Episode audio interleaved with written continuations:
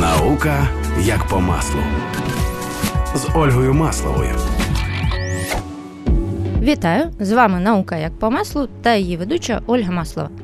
Сьогодні у мене дуже незвичайний гість, як він себе називає, вчений серед військових і військовий серед учених.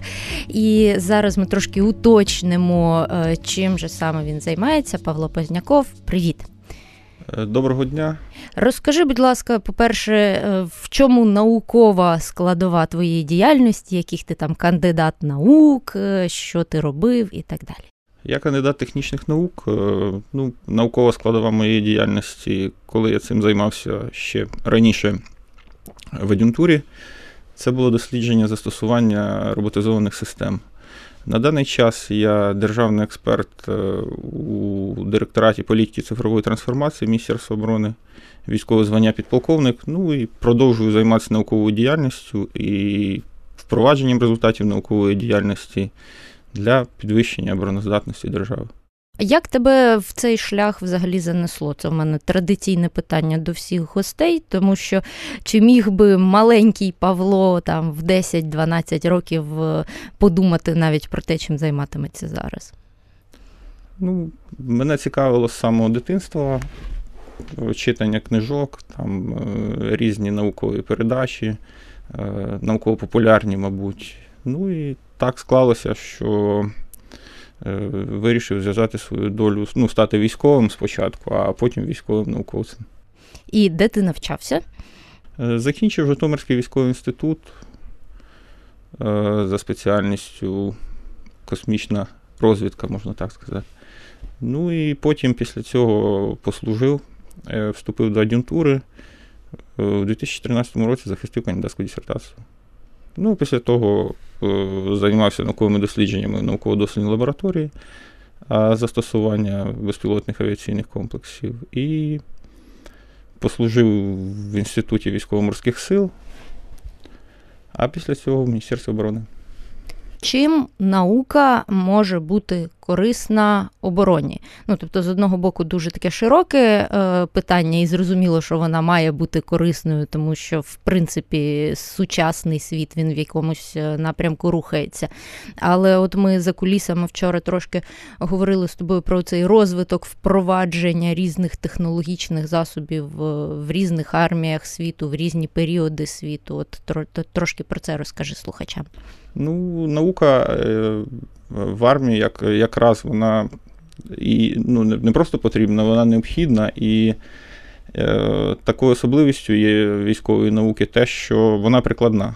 Тобто, якщо там є якісь фундаментальні дослідження, хтось проводить, тобто цей е, ну, світ, е, науковий світ собі розвивається своїм шляхом, і в цю і військова наука дійсно ну, корелює з цим, але насправді її особливість така, що вона прикладна, і ці результати, які дає військова наука, вони потрібні прямо тут, прямо зараз, на вчора. Чи правильно буде думати, що Зараз військова наука розвивається в тому числі не тільки для того, щоб придумати щось найбільш нищівне, найбільш е, таке небезпечне, як і щоб запобігти якимось проявам саме агресії, саме якоїсь е, те, що називається там військова ескалація і війна в звичному розумінні цього слова побутовому. Так, да, дійсно так. Наука е, завжди є невід'ємною складовою ну, і оборонного потенціалу в тому числі і економ, ну, економічного потенціалу держави. Е, Якщо в більш такому вузькому сенсі, то те, ті технології, які е, ну, можуть бути впроваджені там або впроваджуються чи використовуються, вони ну, проходять дуже складний шлях насправді від того моменту, що коли є ідея задум, технологія і те, яке прикладне використання її. Тобто, як правило, це е, ну, якщо ми е, будемо проходити історичний екскурс, е, починаючи ну, середнь, середньовіччя, якщо розглядати, то весь час людство намагалося дистанціюватися не від конфлікту, а в самому конфлікті. Тобто там е, розвивалась холодна зброя таким чином, там удосконалювалися луки, арбалети. Арбалети еволюціонували в аркебузи, аркебузи в штусера. Ну і таким чином ну, З'явилася вогнепальна зброя, якраз аркебуза це була. І, в принципі, весь час людство намагається знаходитись так, ну, знаходити щось нове, що зможе дистанціювати. З одного боку, це добре, з другого боку, е, велике навантаження на людину, ну, на людину-оператора, яка знаходиться, наприклад, вона в контурі, вона там, на полі бою, але вона, ну, якщо брати, наприклад, е, безпілотні комплекси чи роботизовані, то ця людина знаходиться не на лінії зіткнення. І тут Е, ще потрібно провести дуже великі дослідження з приводу того, яке навантаження випадає на цю людину. І ну, це тема окремої дискусії, окремої розмови і не на одну годину. А якщо е, дивитися зараз, то, як правило, щоб технологію впровадити у ну, щоб вона була мала військову імплементацію, то цю технологію потрібно ну, провести ряд заходів. І військова, вона військова організація, вона дуже, як сказати, консервативна. Тобто, насправді, щоб пройшли якісь зміни, потрібно проводити організаційні зміни, технічні, матеріальні, ресурсні, кадрові. Тобто, це дуже комплекс таких е, складних заходів. І зараз ми бачимо, що технології є, технології навколо нас технології використовуються в бізнесі, дуже широко в економіці, в фінансах, а армія десь цим пробуксовує трохи. Ну і це не тільки у нас, це і за кордоном, там Сполучені Штати, Велика Британія, Китай. Тобто тут е, ще потрібно провести окреме дослідження, як е, швидко це впроваджувати і як це можна використати. Ми також згадували з тобою тему штучного інтелекту. і От Насправді тема теж нескінченна, можна з різних боків, з різних спеціальностей на неї дивитись, і там з інженерного погляду це будуть одні висновки з погляду там якоїсь е, біоетичної, соціогуманітарної науки, це будуть інші висновки з е, точки зору біології, власне, це будуть треті висновки. От в твоїх компетенціях, е, що, що таке штучний інтелект і які його застосунки? Ну тут е, теж е, точаться в науковому світі дискусії про те, що саме інтелект. Угу. А з точки зору військової, це, мабуть, якісь системи підтримки прийняття рішень для, ну, починаючи з, з елементарного рівня, з рівня поля бою і е, наверх до стратегічного рівня. Чому? Е, чи чи може він бути використаний? Так, використовується і дуже широко. Е, ми можемо простежити за ну, як в відкритому доступі є за американською дарпою, які вони дослідження проводять, і, мабуть, ще десь з початку 90-х років вони проводять ці дослідження. А от про дарпу, до речі, я тебе переб'ю на секундочку, просто для слухачів розшифруй, що це, для чого це. Американська агенція розвитку перспективних технологій у сфері оборони. Вона знаход... ну, організаційно знаходиться в Міністерстві оборони і відповідає за перспективні розробки для оборони, але специфіка діяльності її така, що вона охоплює ну, і і наукову складову, і бізнес, е, і управління. Тобто там дуже цікава організація. Якщо цікаво, то я можу так, поділитися. Так, розкажи. Ну, е, е, насправді структура DARPA така, що це є горизонтальна організація, і на постійній основі там працює ну, десь 6 чи 8 осіб, якщо я не помиляюся. Тобто є 6 офісів, е, в кожному офісі є керівник, ну і директор і його заступник. Ну, Тобто 8 виходить. Всі дослідження вона проводить заочно. Тобто є там ну, певна кількість проєктних менеджерів я думаю, що десь порядка 100, тому що ну, по по відкритому доступу інформації немає, але із тих інтерв'ю, які вони дають, то вони кажуть, що в них паралельно ведеться 100-120 проєктів весь час. Е, особливість така, що ці дослідження, які вони проводять, е, вони проводяться ну, університетами під певні програми, ну, в тих компетенціях, в яких е, проводить дослідження університет. Але проєктний менеджер, який заходить е, в DARPU зі своїм проєктом, він приходить з проблемою. І ну, як це відбувається, ми не знаємо насправді, але потім під цю проблему, проблемно орієнтовану тематику, виділяється якийсь певний фонд, і далі вже е, справа проектного менеджера від початку до кінця, як він бачить цю проблему, як він вирішує, яку, як, е, за рахунок яких ресурсів він буде це робити. І тут вже простежується вертикаль е, університетська. Ну, або того закладу, якого дослідницького центру, хто в цій тематиці. Тобто там створюється якась команда. Далі в цю команду є керівник на рівні там, університету чи е, дослідницького центру, який набирає собі команду. Е, під цю тематику, ну, це вже більше стосується досліджень, як як вибудовується ця вертикаль. Вертикаль вибудовується таким чином, що кожен університет, ну, в тих компетенціях, в яких він отримує грант, він набирає собі туди аспірантів, там, докторантів. Ну, Це насправді працює, тому що є фонд, є мета кінцева, проблемно орієнтована, і організація заточена на результат. Ми можемо е, помріяти про те, що колись в Україні буде якась схожа система, і взагалі який, е, який прогрес у розвитку нашого міністерства оборони в напрямку от якоїсь такої цифровізації і. Е, систематизації надання освітніх різноманітних занять і так далі. Ну, е, зараз, е, ну, як було озвучено, е, Міністерство стратегічних галузей промисловості займається створенням такої якби, аналогічної організації на кшталт ДАРПи. Як буде організована там робота, ну, це невідомо, це Мінстратегпром. Є uh-huh. приклади, ну і невдалі, ну як невдалі, наприклад, Великобританія. Вона має Нобелівських лауреатів не менше, ніж Сполучені Штати Америки, але немає такого органу в себе Міністерства оборони, який би міг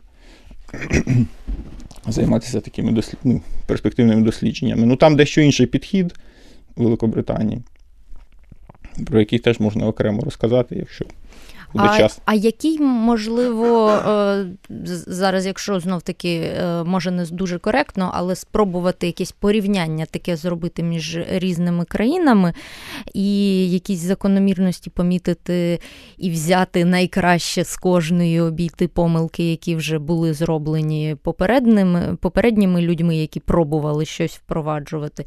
Чи можна таку якусь ідеалізовану систему продумати? І чи реально було б її дійсно впроваджувати в українських умовах, в умовах, по суті, війни, в умовах нестабільності і так далі? Ну, насамперед, я думаю, що це справа не в не в грошах, і не у вчених, і і навіть не в дослідженнях. А проблема в ну, не проблема, а ключ успіху, мабуть, в організаційній культурі. Тобто там немає постійно діючих е, працівників, там є проєктні менеджери, які приходять з конкретною ідеєю, і він е, озвучує цю ідею, і під цю ідею залучаються кошти, залучаються люди, які потім її втілюють. Насправді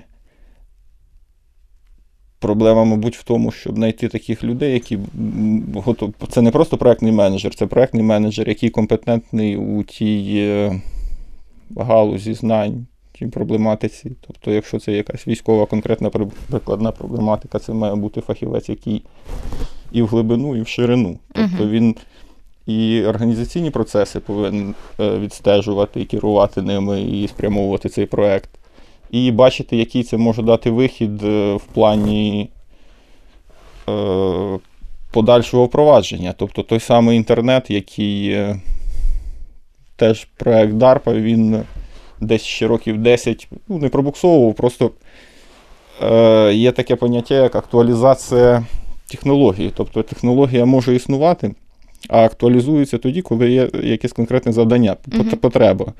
Тобто там, ну, наприклад, авіація. Вона, в принципі, існувала в Першу світову війну, але такого вагомого внеску в перевагу тієї чи іншої сторони не зробила. А от уже в Другій світовій війні, коли була потреба в авіації, авіація, в принципі. О, я придумала придумала аналогію про таку саму логіку у біології, тому що технологія створення МРНК вакцин, наприклад, вона в принципі була. І е, некоректно говорити, що о, це щось там нове таке придумали, що його ніхто до цього не тестував, не знає, які там роги потім в кого виростуть. Ну, ці міфи наші улюблені. Е, насправді ця технологія дуже-дуже довго була в лабораторних е, дослідженнях і про неї довго думали, але от якраз потреба зробити швидко, дійсно швидко вакцину проти коронавірусу, вона вивела на абсолютно новий рівень. І зараз уже дуже цікаві новини от кінця 2021 року, бо ми е, пишемося ще в кінці грудня 2021 року. Новини про те, що з'являються зараз ідеї про створення вакцин від інших захворювань на основі цієї ж самої МРНК-технології. І це мені здається буде класно, е, тому от яскравий приклад. Да, і щоб продовжувати цю тему, зараз, ну, наприклад, там е, тестуються зразки зброї спрямованої енергії, там різноманітні лазери, там зброя електромагнітного імпульсу. Тобто вона є, е, і, мабуть, пік використання настане тоді, коли настане ера масового застосування дронів. Тобто, якщо як тільки е, військові перейдуть на масоване застосування дронів, єдина ну, на даний час, як мені це бачиться, єдиним виходом з цієї ситуації буде застосування зброї спрямованої енергії. Але це вже десь там через років 50, я думаю.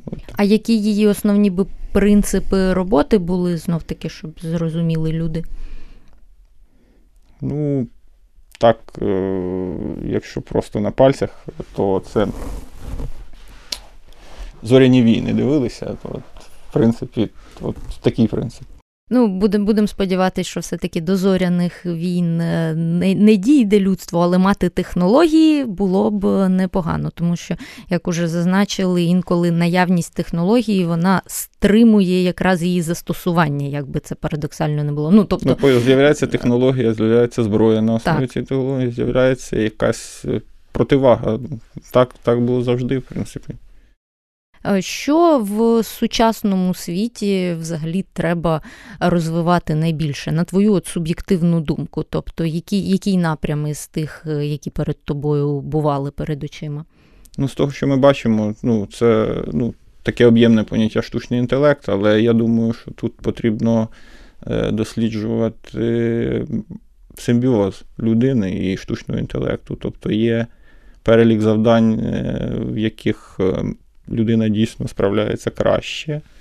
І ми ну, не скоро там, не скоро ми дійдемо до того часу, коли штучний інтелект зможе е, витіснити людину з цього контуру. А є деякі задачі, так звані задачі закритого світу, які дійсно штучний інтелект вирішує краще, швидше. І я думаю, що в цьому напрямку потрібно рухатись. Ну, ну тут... Квантові обчислення ну, це така тема дуже як тільки там, як прогнозують, як тільки настане ера квантових обчислень, то вся криптографія ну, потрібно їм буде переглянути всю. Ну, це пост, постквантова криптографія вже. Ну, це це складна історія. Зараз ми до квантових обчислень трошечки повернемось, бо я теж хочу, щоб ти для широкого загалу розшифрував е, трошки про що мова. Ну, хоч, Хоча б визначення, скажімо так, тому що слово квантовий, е, е, можливо, окремо люди розуміють, слово обчислення люди окремо розуміють. В чому в чому тут поєднання цих двох слів, не так очевидно. А я поки трошки прокоментую про штучний інтелект ще, тому що теж ми біологи дуже любимо розмірковувати розмовляти на цю тему про те, наскільки можна штучно саме інтелект відтворити, і наскільки можна відтворити якісь емоційні і інші продукти діяльності нашого мозку. І поки що відповідь е, ну, така дуже розмита, тому що досі залишається дуже багато якостей людських, які ми дійсно не можемо замінити умовною машиною. Я не кажу, що так буде завжди і ніколи цього не станеться, але на даному етапі ми дійсно ну, сильно відрізняємось від штучного інтелекту. І проблема у тому, що ми не до кінця можемо розкласти по поличках все, що нам відомо про наш мозок, і відповідно ми не можемо е, це перевести в якусь роботизовану історію. Тому що щойно буде розвиватись ще глибше нейробіологія, то ми, можливо, матимемо якісь інші висновки і у штучному інтелекті. Ну, я думаю, що тут не потрібно йти по тому шляху. А, бо то, ну, Я б не сказав би, що є хибний шлях, але, на мою думку, той хибний шлях в тому плані, що ну, людство весь час хотіло літати, але ж літак не літає як птах. Е, людство, Тобто так само і тут не потрібно намагатися відтворити мозок, бо ми самі до кінця не знаємо. Ну, Ту свідомість, яку ми усвідомлюємо, це на поряд, на порядки менше тих процесів інформаційних, які протікають там. Same так. Тобто процес формування і висування гіпотези, і як е, людина приймає рішення до цих пір. Ну, я б не сказав, би, що це загадка. Тут все зрозуміло. Чим чим більший досвід, тим більш точніші гіпотези ми висуваємо. Тобто, Але як е, Тобто людина обмежена ось своїм тунелем реальності, і як цей тунель реальності формується, ми до цього часу не можемо сказати. Для штучного інтелекту, ну для для того рівня розвитку, який зараз є. О, ну, Основна відмінність в тому, що ну, якщо брати систему живу і неживу. Тобто жива система, ну як мозок, наша частина живої системи, це система рівноважна. Тобто mm-hmm. вона постійно відшуковує стан рівноваги. А нежива система, вона ну, нерівноважна. Ну що, ми вимкнули систему і все. Тобто їй не потрібно. Ентропія перемагає. Да, і нічого з неї не потрібно, з неживою системою не потрібно робити. А з живою системою весь час цей процес відшукування е, рівноваги, і ці процеси інформаційні протікають і здійснюється весь час управління. Причому управління складне. Чим складніша система, тим складніше управління. Тобто я не думаю, що потрібно йти по цьому шляху. Е, ну, Деякі там проводять дослідження, зараз я читав, про те, що навчився штучний інтелект аналізувати моделі, за допомогою яких він приймає те чи інше рішення. Але знову ж таки, питання у статистичній вибірці. Тобто він зараз аналізує модель. Ну так, модель, е, він може сказати, що ця модель буде більш точною для отак, для даних такої специфіки. Да? Тут можна сказати приклад про Е, статистичну вибірку і про ціль. Тобто людина цілеспрямована, тобто вона робить це з якоюсь метою. Uh-huh. А от тут теж недавно був десь в інтернеті, не пам'ятаю де. Така фраза, що штучний інтелект спрогнозував е, те, що він досягне такого розвитку, що просто стане загрозою для людей. А, там я візьме це теж по, по, по, побиває всіх людей. Але ж е, от та статистика, яку він аналізував, як правило, хто там пише в інтернеті? Ці, Тобто він не аналізував е, коефіцієнт ваги, да? Угу. Тієї інформації, яку він читає, того хаосу інформаційного, який там відбувається. Тобто, це ще один вимір от, збройного протиборства, е, інформаційне протиборство. Тобто, на даний час, коли людина приймає рішення, ну командир, він ще повинен оцінювати, як це рішення. Ну, як він не повинен це оцінювати, але він постійно тримає це в голові, що так, я от роблю, і як це буде оцінено, і як це буде трактовано. Тобто, весь час. Це ще один вимір, це інформаційно-психологічний. От, до речі, про інформаційно-психологічні всі нюанси сучасного світу і сучасних протистоянь, відповідно, мені здається, це в принципі найцікавіша тема, тому що ми зараз знаємо і поняття кібербезпеки, тобто ми розуміємо, що можна якимись хакерськими атаками, якимись впливами на інформаційні технології можна дуже багато нищівних наслідків отримати. Ми знаємо якісь варіанти із дезінформаційними емоційними хвилями, коли теж можна просто е, психологічно дуже сильно вплинути і далеко ходити не треба, всі розуміють, про які приклади мова. І от теж незрозуміло до кінця, в якому. В якому контексті мають виховуватись ці нові покоління командирів і людей, які приймають рішення. Тобто, хто їх має вчити, це зараз просто мої якісь рефлексії, але мені цікава твоя думка. Хто їх має вчити, окрім власне Військових спеціалістів, тому що мені здається, що в сучасному світі е, хороший офіцер він має е, ще й розуміти певні психологічні моменти, він має розуміти певні біологічні моменти, і напевно, що і військова освіта має теж цього давати е, більше, ніж це традиційно прийнято. І чи можливо є якісь ідеї про те, щоб додавати якісь курси підвищення кваліфікації чи чого? Чогось такого. Тому що просто мені здається, що ота військова справа і ті якісь а, заклади військової освіти, які існують, вони дають там потужну якусь базу по тих традиційно воєнних напрямках, але в сучасному світі потрібно більше. Ну, по-перше, це справа кожного весь час вчитися, тобто це процес е, безперервної освіти, якщо ти хочеш бути ну, актуально актуально сприймати, актуально реагувати на те, що відбувається. Ну, І я думаю, що тут справа в тому, які бази закладаються. Тобто, якщо це тобі закладають таку інформаційну культуру до самоосвіти на початкових там курсах на першому, другому, тоді ця культура. Ну і зараз ми бачимо приклади, що там вся військова освіта зараз трансформується, там є департамент сіл, яким цим займається. Тобто, я думаю, що цим проблем е, не має бути. Просто ми бачимо, які тенденції зараз у світі, що якщо раніше ти отримав якусь спеціальність ну, чи спеціалізацію вузьку, і в тобі, в принципі, цього вистачало для того, щоб бути актуальним там на протязі там, 10, 20, 30 років на ринку, то зараз е, ми бачимо те, що все дуже швидко змінюється. І для того, щоб ти був актуальним і твої компетенції були актуальними, тобі потрібно весь час навчатися. Або ти вибираєш е, ну, такий шлях, що все, я ну, я досягнув якогось певного рівня, і я на цьому певному рівні буду знаходитися, або ти весь час підвищуєш рівень. Ну, Просто тут теж можливо таке Е, психологічне питання про те, що так, кожна людина про це думає, і на кожній людині відповідальність за те, наскільки вона освічена протягом життя, це це ок. Але якщо е, є люди, чий вплив освіти е, чи її відсутності е, менший, а є люди, чий більший. Тобто, наприклад, якщо лікар не буде самоосвічуватись все життя, то ми матимемо певні проблеми, і ми насправді їх маємо.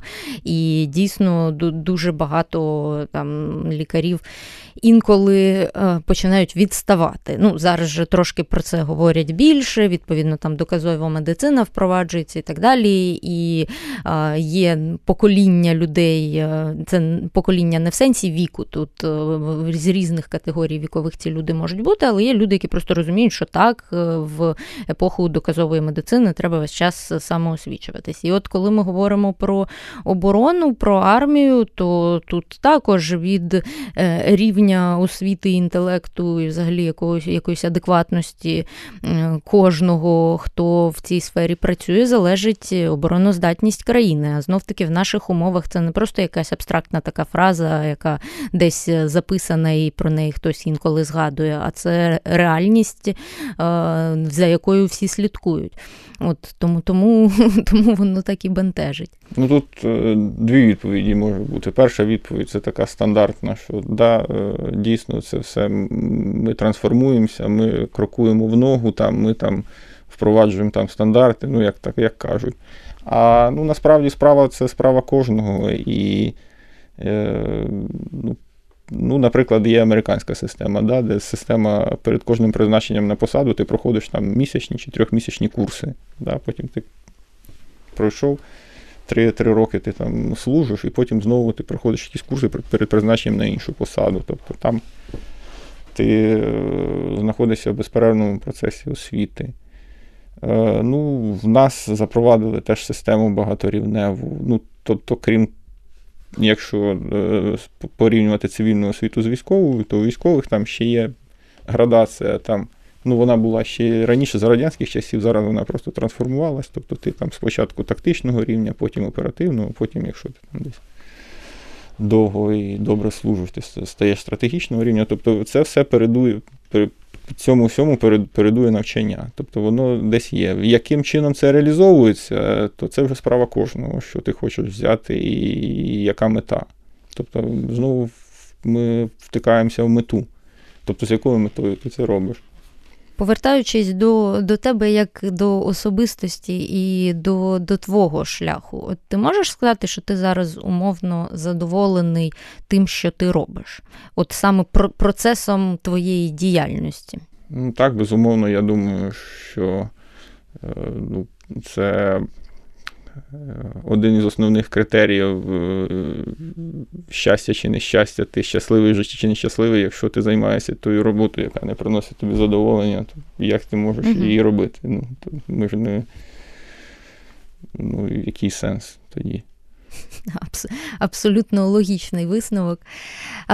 Ми ще говорили про місце України е, взагалі от в усьому сучасному світі, і в тому, наскільки ми е, потрапляємо, скажімо так, в якісь правильні тенденції чи не потрапляємо. От Ми сьогодні, по суті, весь час про це говоримо, і дуже хочеться слухачам якогось такого оптимістичного меседжа отримати. Чи, Чи можемо ми його отримати на даному рівні? Ну, від мене особисто так, так, все буде добре, все в наших руках, і потрібно просто кожному починати з себе щось робити, діяти. І я думаю, що це гарне майбутнє нашої держави. Це прекрасно. І ми доходимо потроху до фінальної е, нашої рубрики три тези від гостя. І поки гість думає, я хочу нагадати про те, що у нас на подкасті Наука як по маслу, який можна подивитись за адресою сайту громадського радіо, є вже дуже-дуже багато 90 плюс 95 чи 96 на даний момент. А може, коли вийде цей випуск, то буде ще більше випусків е, моєї передачі і я буду дуже рада, якщо ви будете туди заходити, будете слухати е, подкаст і будете, звісно, ділитись ним у соцмережах, тому що ми всі живемо у своїх інформаційних бульбашках і дуже хочеться їх трошечки розширювати. Павло, як як із тезами? Я Готові? готовий, так. Прекрасно. Е, ну, По-перше, читайте, мрійте і дійте. Тобто, все просто. Дякую. Це це одна теза. Читайте, мрійте, дійте. А Ні, я це, я, це... я тебе хочу розтягнути на на ще дві. Давай давай придумаємо ще щось. Це прекрасна теза, супер, підпишусь під кожним словом. А, Але, але чи може є ще щось, е, що хочеться все-таки сказати? Потрібно подорожувати, потрібно людина, якщо подорожує, вона бачить таку. ну, суміжні культури. Бо що таке насправді людство і що воно дало? Людство дало культуру і різні культури суміжні, коли ми подорожуємо, коли ми бачимо це все, це дійсно круто.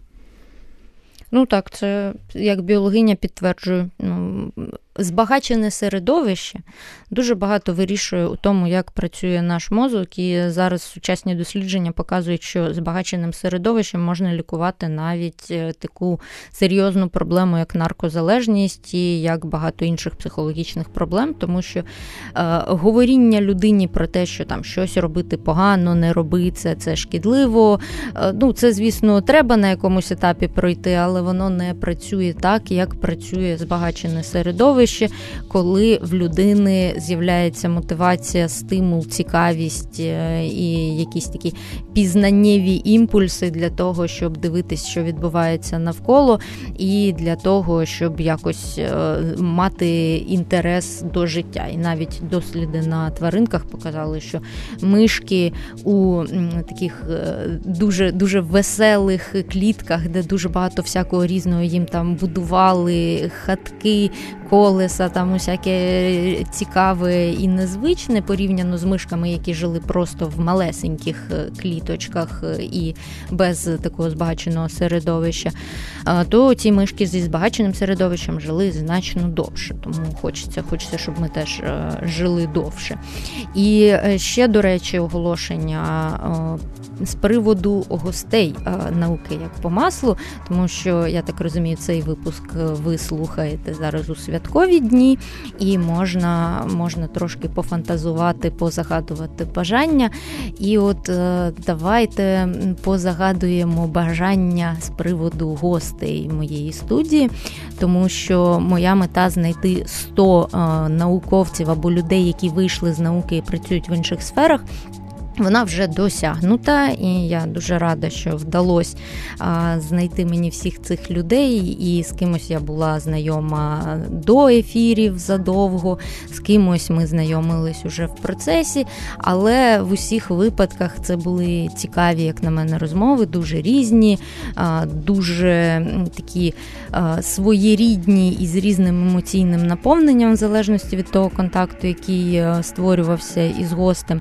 Але в усіх випадках це було цікаво, і мені хочеться у новому 2022 році е, продовжувати цю тенденцію, шукати якихось цікавих людей, які мають стосунок до науки або мають науковий бекграунд.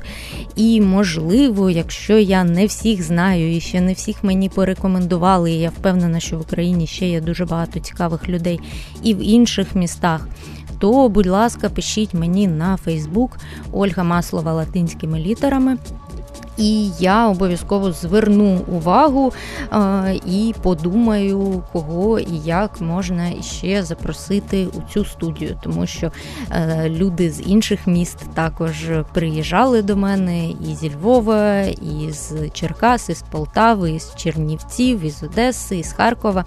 І це означає, що немає у нас таких кордонів, і завжди можна підлаштуватись і записати випуск для того, щоб слухачам було цікаво цікаво дізнаватись про те, як живуть науковці і люди з науки в Україні. Е, я дуже дякую всім за увагу. Дякую Павлу за те, що сьогодні прийшов. Е, дякую за те, що поділився досить оптимістичним таким настроєм, і е, дуже цікаво і хочеться це підкреслювати, що наука вона необхідна в різних сферах нашого життя, не тільки в якихось очевидних місцях в науково-дослідних інститутах, університетах і так далі, а і в таких державотворчих якихось е, місцях і в місцях, які пов'язані із е, психологічними, соціогуманітарними, стратегічними, геополітичними темами. Тобто наука кругом, наука скрізь, і я буду сподіватись дуже, що цього року буде наука як по маслу в усіх цих е, сферах, і ми будемо бачити ще багато хороших результатів від українських науковців. Е, не буду загадувати, звісно, про Нобелівську премію, тому що це найбільш болюче питання, яким вже всіх дістають, у тому числі і мене як співзасновницю ініціативи Нобілітет, але впевнена, що і Нобеліати наступного року також матимуть якийсь стосунок е, до України, і ми знову матимемо експертів, які особисто знайомі із Нобелівськими лауреатами. І все в нас дійсно, як сказав сьогоднішній гость, буде добре. Дякую за увагу. З вами була Ольга Маслова та наука як по маслу. Громадське радіо. Слухайте, думайте.